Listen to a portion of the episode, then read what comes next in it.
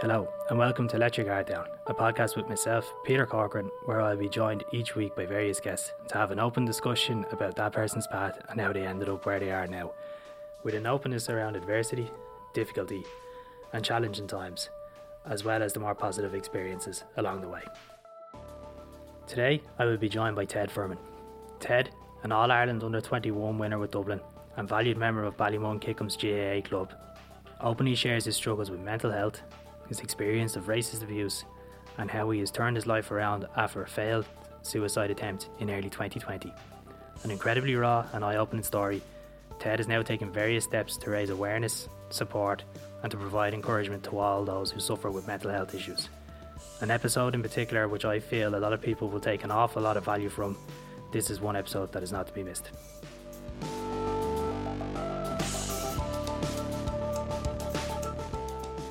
Well, Ted, really appreciate you taking time out of a hectic schedule to join me here uh, for a chat this afternoon. How are you keeping? No worries. Um, yeah, good. Just at long home, showered, changed, and get the day going now. So yeah, look, yeah. delighted to be here. Good stuff. Good stuff. Now, uh, as I said, it's it's great to have you on. I know uh, a lot of people will be very familiar with with the story um, and what we're going to chat about today. But um, I think, uh, as I said, this will be this will be quite an interesting listen for those who don't know. So, I suppose we'll, we'll start from the beginning. We'll we'll wind it back. Um, growing up in Ballymun in your early days throughout the nineties, that kind of thing. Like what, as as we all know, like Ballymun would have there would have been the the drug epidemic in the area at the time, you know. So what was that like um, in particular? But as you said, touch on everything, you know, you growing up yourself, football, all of that, you know, just growing up in Ballymun in the nineties, the experience that what that was for you.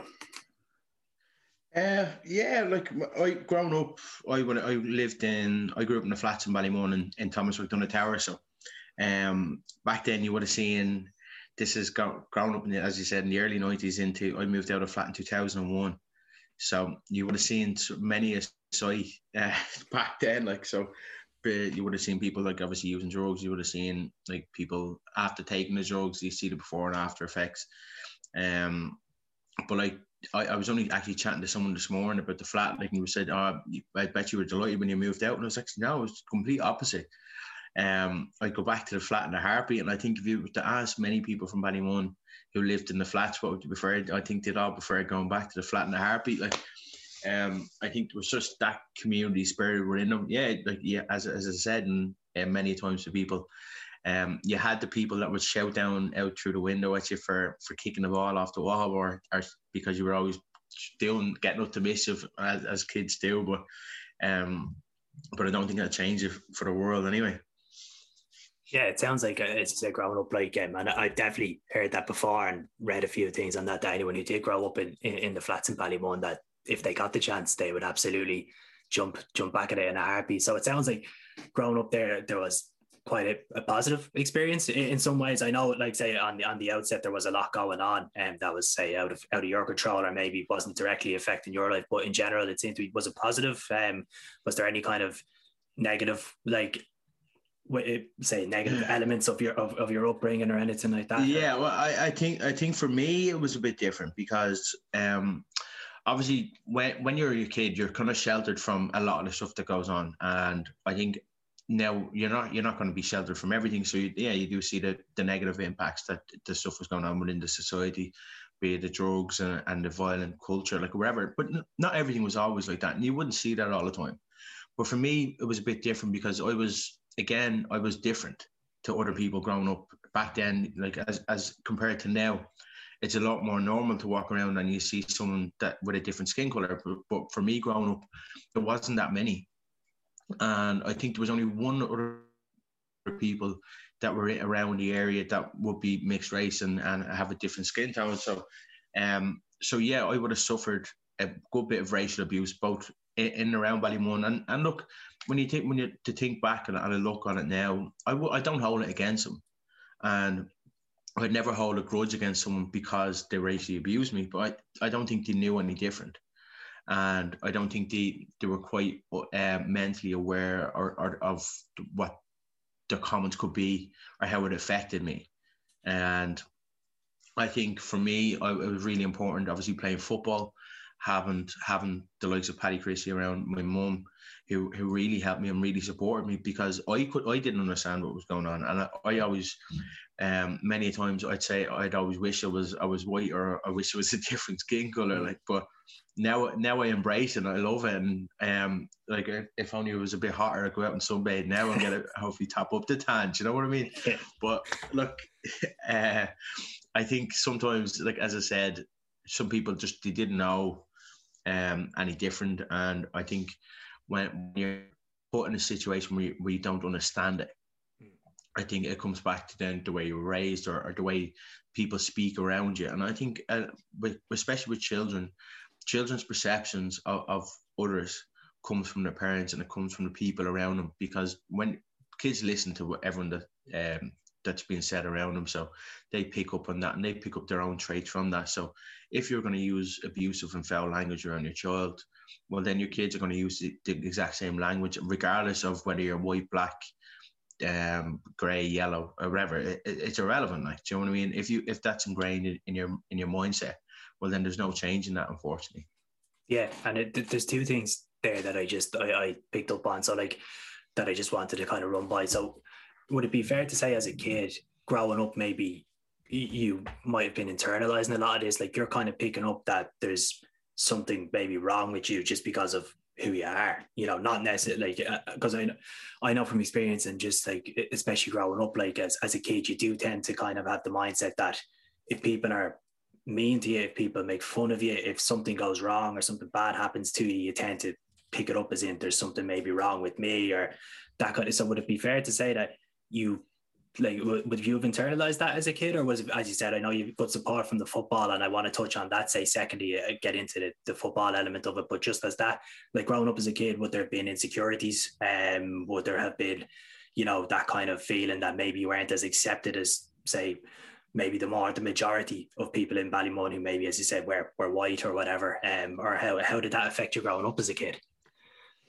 Um, yeah, I'd say it affected me in ways that I, I never really understood until later on in life. Like I'd say back then, it didn't really affect me. I think, yeah, I had internalized it, and yes, I would think, why me? Why am I different? And like, not many people know this, but I used I used to do dancing as well. I used to do disco dancing, um, for many years, and so so picture this. So growing up in Ballymun in the early nineties, being mixed race, being a dancer and a footballer. So you can you can tell the slagging that I used to get like, and but and uh, like yes, most of sometimes I get annoyed, sometimes I get into fights, and and sometimes you try and walk away, but sometimes you can't do that. Like, and it's particularly when you're in an area where you feel like you have to stand up for yourself, and that it comes back, and it's like anything else, even this day and age, it's like that male mentality that you feel like you have to stand up and you have to fight. It's like you don't you don't need to fight. Like you can. I think as, as I get older and, and somewhat wiser, um, I think learning to walk away is, and keeping your mouth shut is the, the strongest tool that anyone can have. But um, but for years growing up, I, I went the opposite and reacted an awful lot, and I had, probably had a short temper because I couldn't release the anger that I had because people, and and wouldn't be just one person. You could have groups abusing you, like, and the thing is, you're not you're not going to take on a group of, a group of lads, like you know what I mean. And so, um, in that sense, yeah, you would you'd have a lot of pent up anger, and and you would release it in other ways, acting out and stuff. So, um, but like, I would would I change it? Absolutely not, because look, it's made me into the person that I am now, and I think it's made me with the football then the support like that sort of anger, I was able to release it as I got older. And I think, as as Paddy said to me, the, the only reason why people would slag you and, and try and get into your head is because you're actually doing well and you're you feel like they're they're um afraid of you, like you're they're very intimidating towards you, like so. And that the football um is is another side that I wanted to get into just after listening to you there because that was around the time, and just from reading, I think I think Phil McMahon's book I read where, where Paddy Christie started to maybe revamp the setup in Ballymun Kickhams. So that he kind of went back, you know, to, to develop a lot of footballers, say in their in their younger years, you know, at, at seven, eight, nine, ten years of age. So how did, how did you get involved in Ballymun um, in, in the football initially, and secondly, then say would that have been an area in your life at that time growing up where you really felt accepted because like uh, uh as I said from being well, playing GAA myself but for anyone who doesn't know you'd be you're you're quite a an established footballer in Dublin GAA and you've won you've won a lot with Ballymun and you've an All Ireland under 21 medal. So it's it's no mean feat like that like uh, that this isn't you you're, you're quite a you're quite a talented footballer. So would that have been would that have been an area where as I said you felt maybe very at home very accepted like the Ballymun lads you know was it just it's a very tight knit group and I know from playing you over the years what it's like so just into the football I'm just it's a very interesting it's a very interesting say how would I say process all the way through up to, to the way it is now. So just just to talk about that for a bit. Yeah, um, Cyrus, thanks very much. I appreciate the kind words. Um, starting off, like I, I would have started out with Ballymun Kickhams when I was about seven, six or seven, maybe, and yeah, no, sorry, seven or eight, because I joined an under ten team which Paddy was managing at the time. And my mom, how I, how I got involved was my mom uh, was friends with one of the fellas that was helping out with Paddy and she said she wanted me to get in. So next thing I'm walking up into Poppintree Park and into the, and I see this group of lads training. Very first, never kicked the ball in my life, never done that. And so starting off, I was I was shocking, like to, to, to, to say least, say leastly, like I, I couldn't kick snow off a rope, couldn't run, whatever. Probably some people probably still say I can't run, but look, that's for a different day. Um, so yeah, starting out like I wouldn't have wouldn't have been the best footballer, wouldn't have been the best athlete, but what what I done, I went away and I kept practicing and trained an awful lot. And then I remember one summer we kind of took a couple of months off, and then I came when I came back, all the lads were like, "Jesus, you can actually kick a ball now!" Like, you know what I mean? So, um, so like with that, like I said, I was always two years younger than everyone with that team. So that team, Paddy's team from growing up, and it was great to have this, that structure there because Paddy stayed from under 10 all the way to 21s with us all the way through, never left. And I think that's what made us wanting to keep go back because again, he but, he, but seeing him coming back and, and we were losing championship finals, losing whatever it was, like all the way up to 21s, but he kept coming back. And I think that what drove us on as well because over the years we have kept a, a core unit of that that group from under 10 all the way through and you can't beat that like when, when you're when you're playing with someone on a, on a daily basis and training with someone to like week in, week out, you know everything about them. So when you're growing, so when you spend that long with someone, they become not just best friends but family like. And I think, as as pe- many people say, when you play, most most of them lads put their head in where most people put, put and put their hands in like. And I think that's what drove me on was wanting to get to the standards of, of the lads and we drive each other on. I think that's what kind of has stood to us over the years. And I think it comes back to obviously Ballymun. You have that little bit of bite in you, like, and I think that's why we try and you try and use that um, when you're playing teams from from say the posher areas, like or the more the better well off areas, like as such, like you know what I mean. Um, but sometimes you could you could have a game won before you even went onto the pitch because of the, the way people looked at you, like. Yeah. And I think for football, for me, it, has been an outlet for many years, and it's something that I, have enjoyed doing. I, I, love playing football, and um, it, it's helped. As you said, I've won many things with both club and county, and um, I've been fortunate enough to be in a part of, of special groups, be with Dublin and with um, with Ballymun especially, and I think I have been the player I was, I am today if it was the lads that I started out with, or, and the lads that I've played with for the last like twenty, like twenty years, twenty, yeah, yeah, about twenty years. Yeah, no, it's it's it's it's. When it's you think an, about it, it's a long time. Yeah, and it, I'm, I, am playing senior. I'm playing senior football now. About God, nearly fourteen years. Like for started, 14, 15 years. Did you start? You started out quite young, I think, wasn't it? You were sixteen or something. Yeah, like that's yeah. Some age to be playing senior football. I'd say you were. I'd say you got a few hits in your day when you were just coming in off of off real men. All right, you would. Uh, yeah, well, my first first my first game, senior game, was against Brigid's actually, and it was marked by Martin Cattle. yeah. So nobody was... wants this kid, this young kid, like just running rings around and just yeah, put a shoulder into him and that'll uh, That'll finish. It was, it was a nice little bat- baptism before, like, and I think the second game then we played Crokes, and I think it was Liam Óg Ó hÉineacháin, and then was the second person marking me two fellas that were playing for Dublin at the time, like. Yeah, Yeah, no, that's like so. it's a bit of bit of a jump, all right. I'd say from playing sixteen yeah. roles on a weekly basis. Uh, but I, I was doing that as well.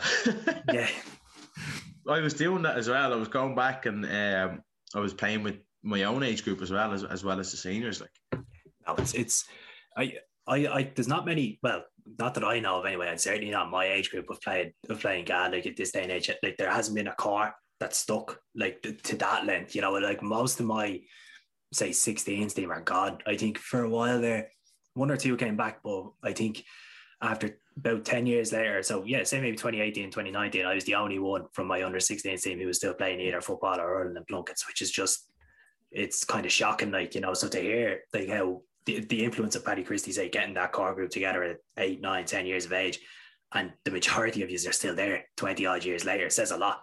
It like that's that's no yeah. mean feat, like you know that.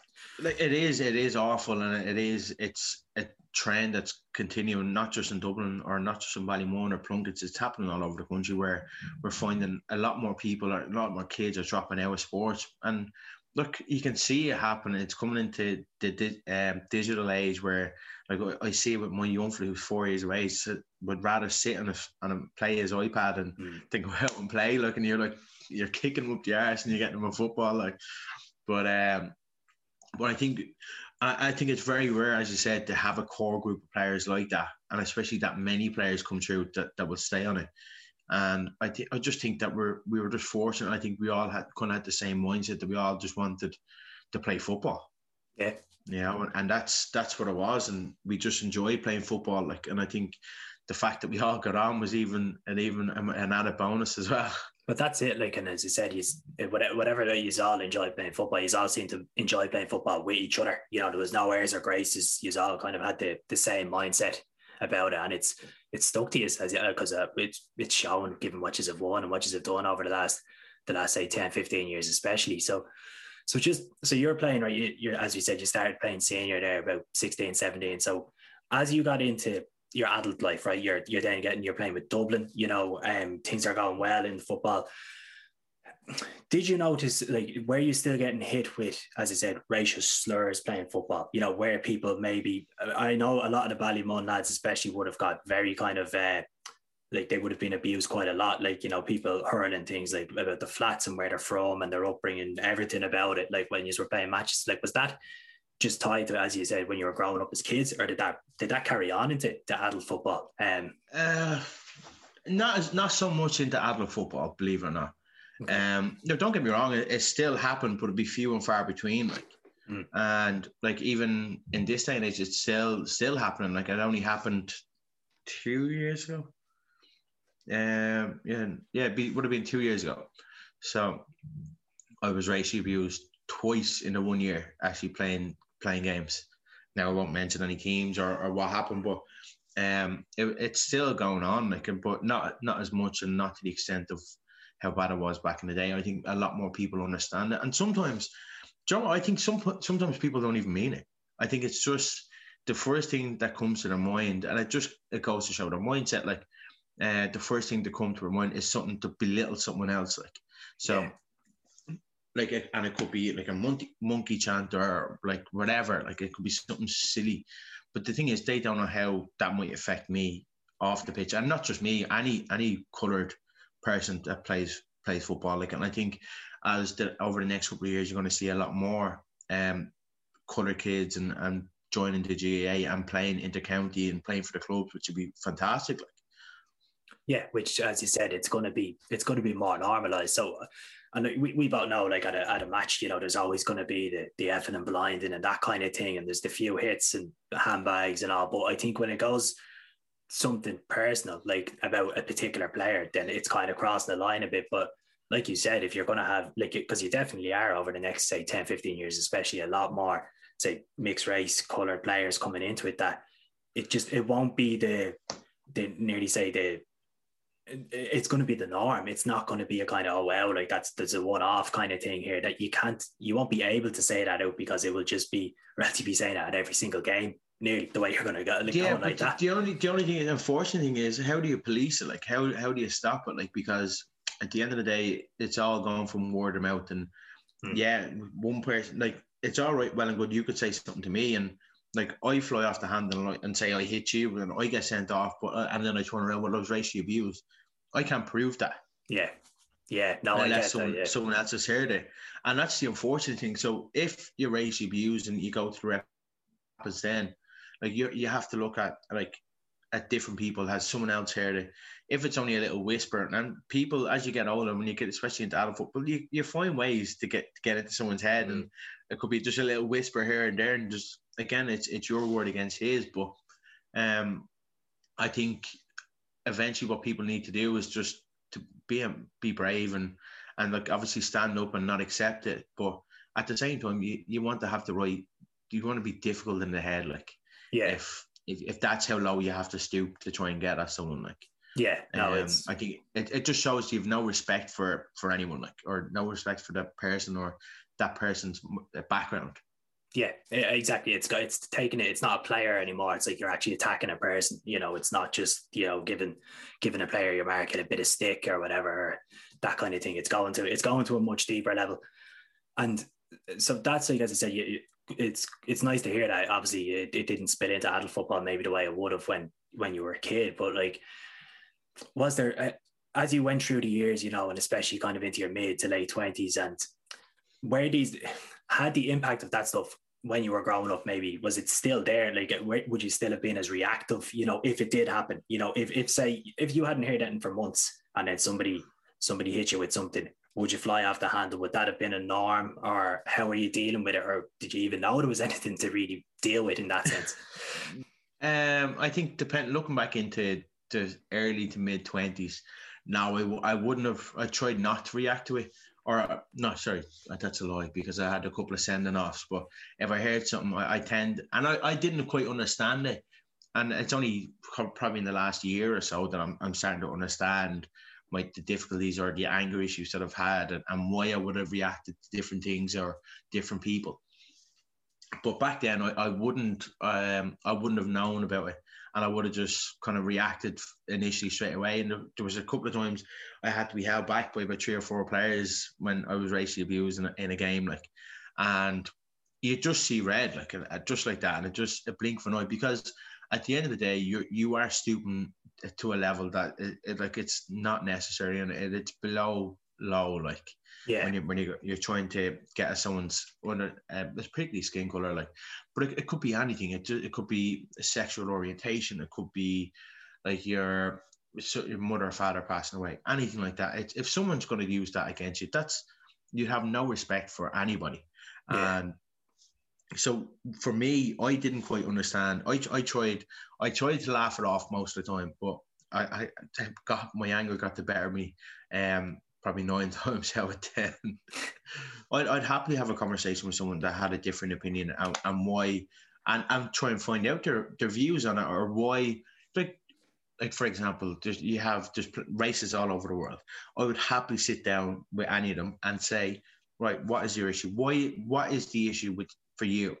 That what is the difference? Why? What makes you so annoyed at my skin color? Is it jealousy? I'd happily have a conversation with any of them just to see like what what is the actual like core of the problem with with someone like as you said like yeah. yourself like yeah so it's it's it's interesting. I tell you as you said if you sat down with 10 different people you'd get 10 completely different answers or reasons. So it, I, I i get what you're saying. I get like it's it's it's a point i suppose i never i've never really thought about you know as as as we mentioned earlier i've something i'll never have to deal with. So it's and that's usually the way it is you know if you don't have to deal with it it's kind of I will never like it just doesn't even cross your mind. You never think of what it would be like for somebody in that situation. So so I, I actually find what we're discussing here it's very interesting because it's it's a completely different world to to anything I know and, and to hear someone's insight on it and their experience of it is brilliant. So um that's why I said as we go forward now, you know, and we're going into say your mid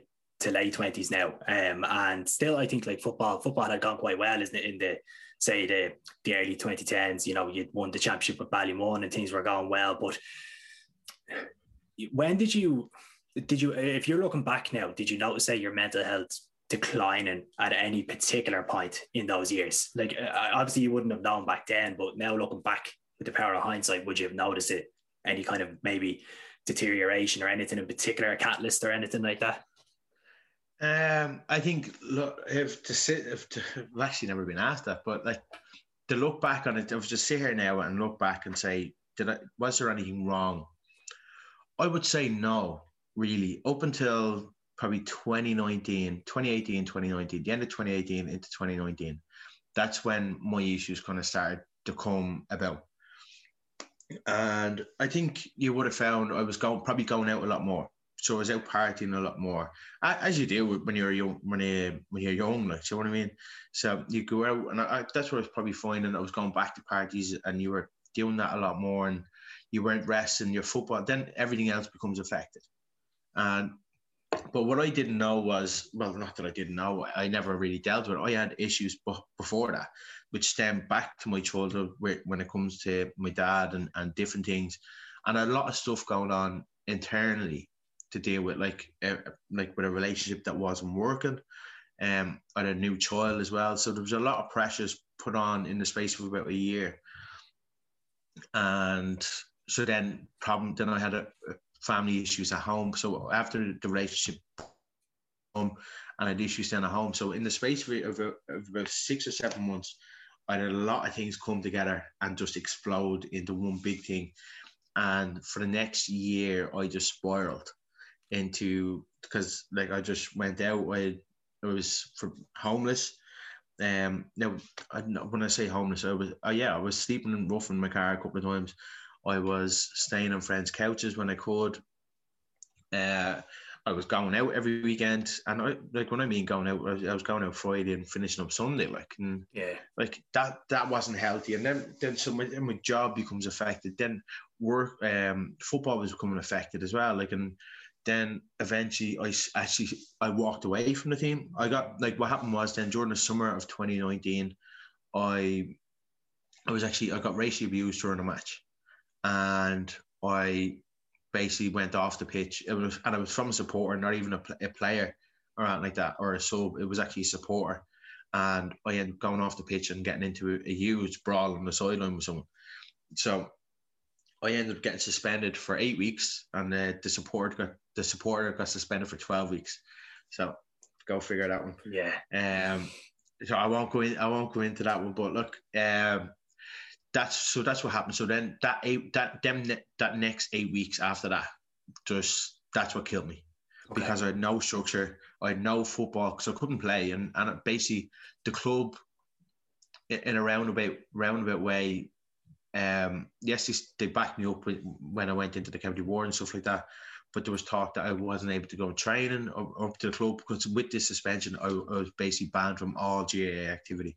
So no training with the club, not even allowed on club grounds and stuff like that. So, uh, so then my training became affected. So I wasn't training as much. I wasn't playing football, and I was going out. So I was going out a lot more. So because I didn't have to get up for training or do it, and I was going out. Yeah. And so then like I, I actually when I went back playing then I think I went back for two weeks and I was like no I can't do this. I walked away. And at this stage I was still homeless at this stage. And I but and no one knew that. So that was another secret that I was holding in. So I didn't tell anyone what was going on. Didn't tell like probably one one one person knew that I was homeless. And that's like obviously the way I was saying on the couch and stuff. And so then when it came into September, I ended up finding an apartment, moved into that, actually stopped playing football, which probably the worst thing that I could have done because when I got the apartment, oh yeah, just became reclusive then. Right. Didn't go out, wouldn't, wouldn't, didn't want to leave the apartment. And then if I went out, it was again going back to a party or bringing a party back to the apartment or whatever. Um, but like there wasn't there wasn't much I could do. So then, obviously, with work being affected, I was actually sick then as well. I had I was in hospital then, and I was out of work for eight weeks. So that all became I wasn't getting paid. Like we were, so I was only getting the social welfare. So to go from every having everything to um having something out to having nothing then was was completely difficult and it was so hard to process and so hard to understand because I couldn't speak to anyone about it because I was embarrassed by what was going on and I mm. felt myself being vulnerable. So then, when you come into January of 2020, yeah, January 2020, so after Christmas, you've had Christmas and everything, and I, and I, like when looking back and I look at pictures and everything, I was like, Jesus, like what was I thinking? Like, or not even what was I thinking? I was like, what was going on? I just looked a, a shell of a person. I just looked awful. Like hmm. January's again, same kind of trend. Now I'd, I'd met someone but at this stage, so yeah, how how I'm still with her at this, I have no idea. But um, she she stuck with me and, and she's been absolutely fantastic for me um, from from when I met her.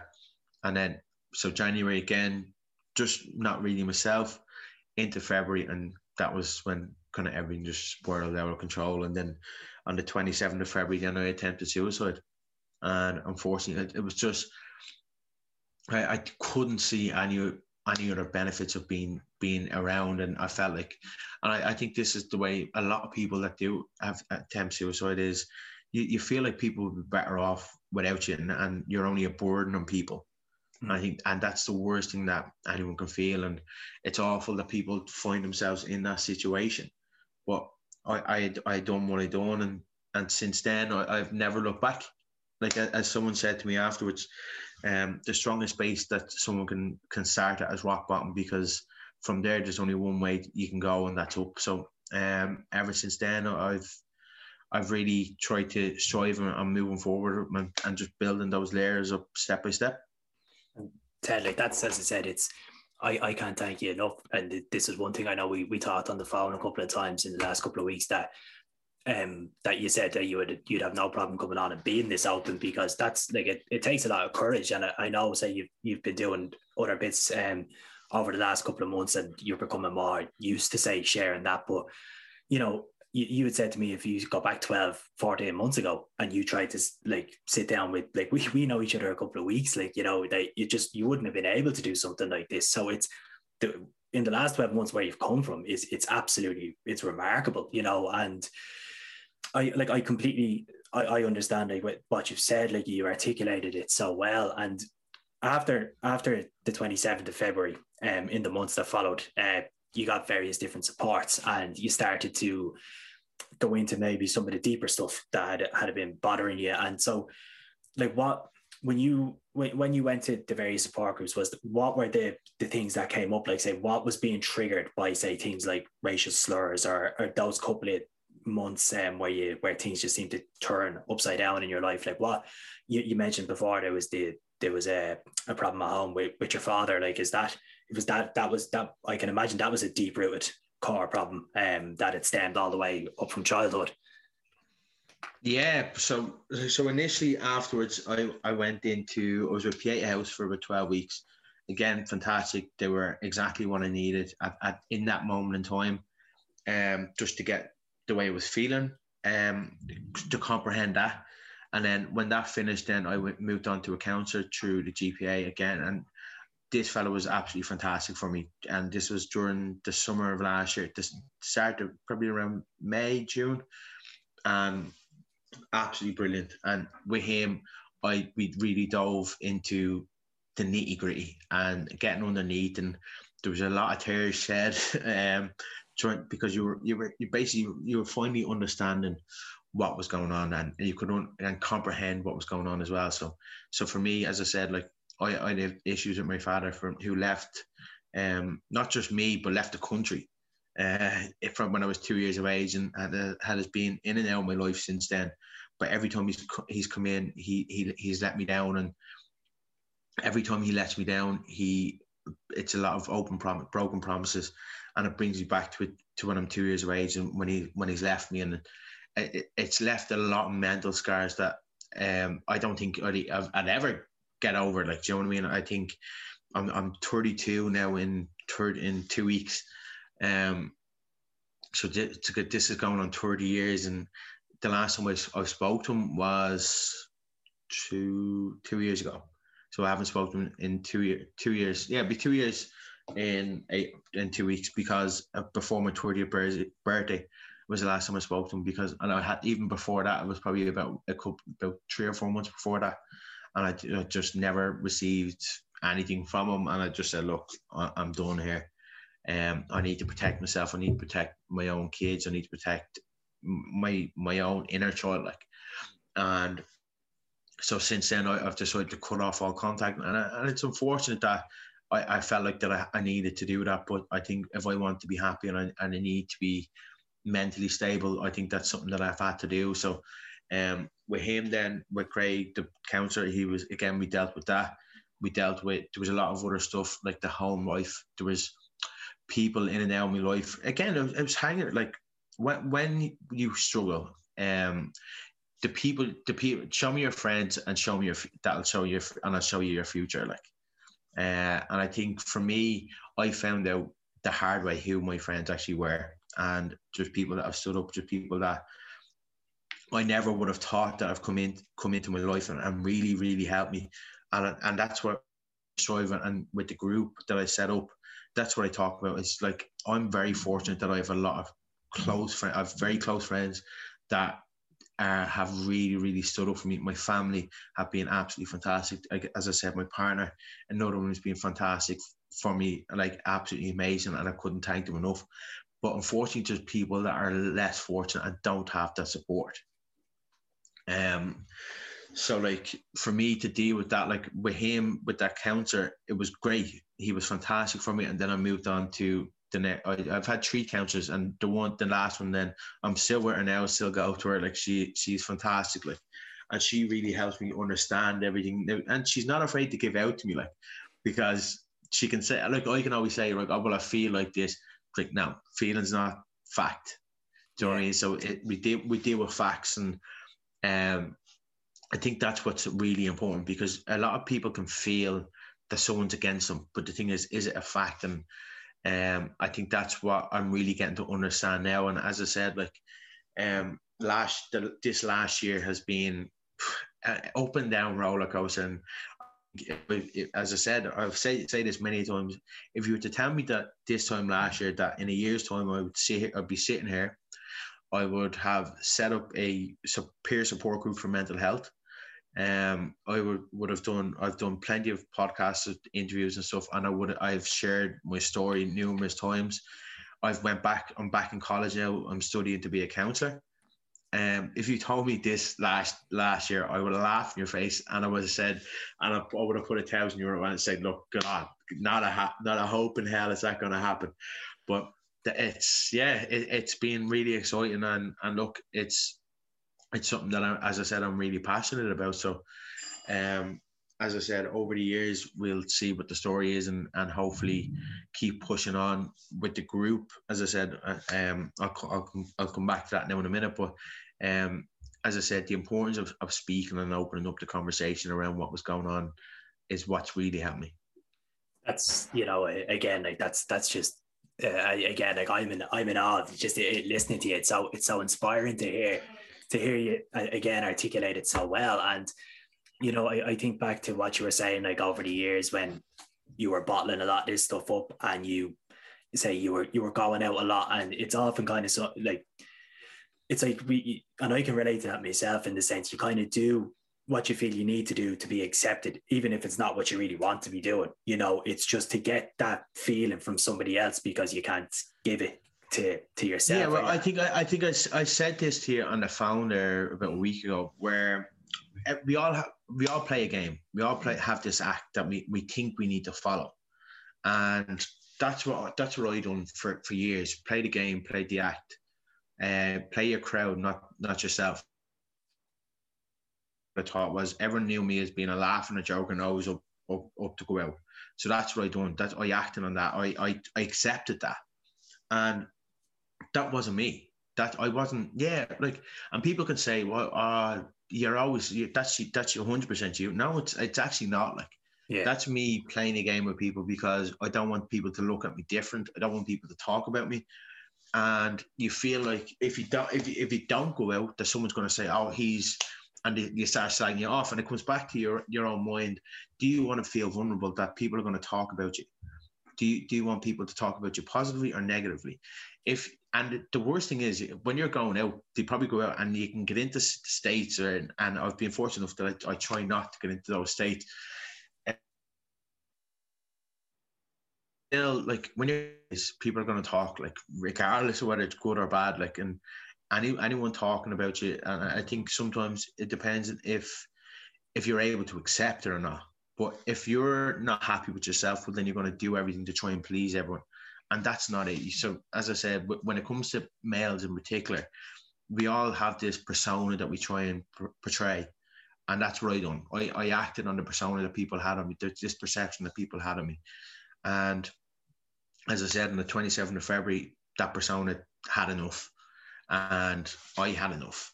And I, as I said, I've been, I was very fortunate that I wasn't successful in it because now I've been able to, and lockdown as well has really helped me in ways because it's managed me to reset everything. I don't have the temptation to go. Because obviously, the temptation's taken away because there's nothing open. There's no pubs open, which is great. So it gave me a chance to reset, reevaluate everything that was going on in my life, and and look at the people who were most important to me, and and start putting the effort in towards them, but start putting the effort effort in on myself yeah. and showing the, the real true person that I am. And by me opening up to people and letting them know what's going on, it has really forged more my stronger bonds with, as I said, my family and friends that I, I would consider like again would do anything for, like and they would do anything for me. So it is it, it, it in ways it, it's very um as I said, I'll keep saying it and I'll always say I'm very fortunate. But I think what the highlight is is open up, speak, talk, don't hide in, don't shy away, and stop acting, because everyone can see through an act. But the thing is, um, uh, but I, I, I put this post up the other day. Uh, people fake being okay, but depression is real. Like, yeah, or I, I, seen it. It's like people don't fake being depressed. I think they fake yeah, being okay. Yeah, yeah, yeah, they fake being okay. Yeah. yeah, yeah. That was, and that's. I think that was that sums it up in a nutshell. Really, is that like you know, I, it's a classic thing of all all males that we're just we're up for anything. You know, we're hard men. We go out if we've got any sort of problem it comes out after you've had 15 or 20 points and it's like, oh, you'd be grand, get another one into you, you'd be fine. Like that, it's all very kind of brush under the table, you know. I think that's I think that's what a lot of people done, and I think that's what a lot of people done. My friends done, but not I'm not saying last year, like, but even before, if someone had, ah, come on, come on, we go out for a point, come on, ah, you'd be grand, go for a jog, just run it off, hit some, but it doesn't work. No. I've done all that. It doesn't work. I've done all that. Um, so now what I do is I talk. I, I go to my counselor.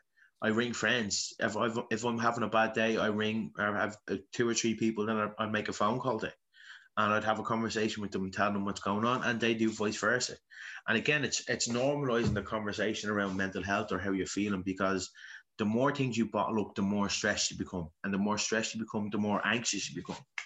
And the more anxious you become, the more angry you become because you can't get your point across yeah, can't get the feelings and out. every yeah, and everything becomes affected then. So if you're getting angry, anxious, and stressed, you can't move. You can't walk out to the door. Your work, so then your work becomes affected. Your home life becomes affected, and then if you have kids, your kids are affected because you can't give them the time that they deserve, and you can't give them the nurture and, and the support that they need because you can't support yourself. Yeah, and this is, as I said, this is brilliant, and so many people are going to take take so much from listening to this, and even as you said there, I love how you're you're, you're normalizing it as if like you'd you'd pick up the phone to one of your mates and be like, "Oh, did you catch did you catch Liverpool last night or something?" Like you, you uh, you'd speak in that way to them as you would about say like your mental health, being like, "Look, I had." Something happened today. It kind of brought up this for me. Can we have a chat through it, etc.? Like you know, whoever and he said whoever it is, family, friends, counselors, whatever you know. And it's I want to get onto uh, like as you're talking about this that you set up the open mic, you know, Ted's open mic, and kind of talk where did the idea of that come from and how you went about setting it up because it's running. I think on Thursday when I was on, you said six months now. Is that correct? It's six months up and running. Um, yeah. So the second of November was the very first session, and I think the idea actually, believe it or not, that the idea came like a light bulb moment. Right. Um, I was I was having a conversation with I think it was actually probably John, it was Johnny McGee who was having a conversation with. We were talking about mental health, and unfortunately, something had happened within his family, and, and we were talking about the support that people people need or didn't have, or the system was failing them. So, so after that conversation, I was kind of thinking, what can what could I do? What I'd love to do something here. What what can I do? And I started making phone calls to a lot of people. And said, look, this idea is after literally came to me. I'm thinking about setting up a support a virtual support group, but done over Zoom. So where you have, and then you get guest speakers in to speak, and and but talking about around normalizing the conversation and giving people that support that they need if they're struggling. So in this, I'd say when the space of about two weeks, everything was done. So the, the name again obvious, but yeah, I think it's it's it's brilliant because it, in a way it, it it describes what I want, and which is an open mic, which is it's an open space for people to feel comfortable, to feel safe, but at the same time they are covered as well because another important aspect that I wanted to get across as well, I wanted to do with that group is to make sure that I have professionals there as well. So when you're talking about mental health and, and when you're talking about people that are struggling, you could have and, and and we've seen it already. You can have people that cook, have come on that have felt suicidal, just people that have come on that are being really depressed and, and they're really in a dark place. So I'm not qualified to to deal with that. So I wanted to make sure that I had someone with me at all times that would be qualified to deal with it. So this is why I've got a psychiatric nurse, I've got um, a counselor, and then I have other professionals as well that are involved in the group. And again, there's um, there's help offside for them as well if they need it. So if someone finds that they're really struggling, and then obviously if worst case scenario, we have to call the authorities, and that's that's like what anything that goes on. But if we can sort it out on the group over Zoom, well then we're happy to help. If you can provide them with um, the information and and the support afterwards as well, we've done that and we've helped many people. But with the group, I wanted to create a community, and as I said, a community and a safe space for people that they feel comfortable, that they know that they're going to be safe, and that they can share and not have to worry about being judged, um, not have to be worried about feeling like that vulnerability that people feel ashamed about opening up about what's going on.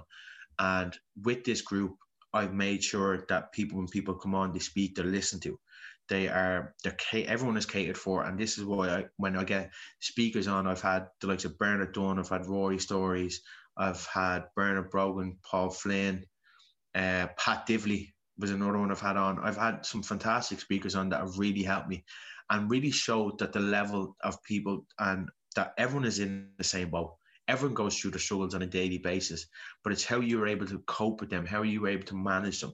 And with the group, we try and give people those coping mechanisms, those techniques that they're able to help themselves on a daily basis.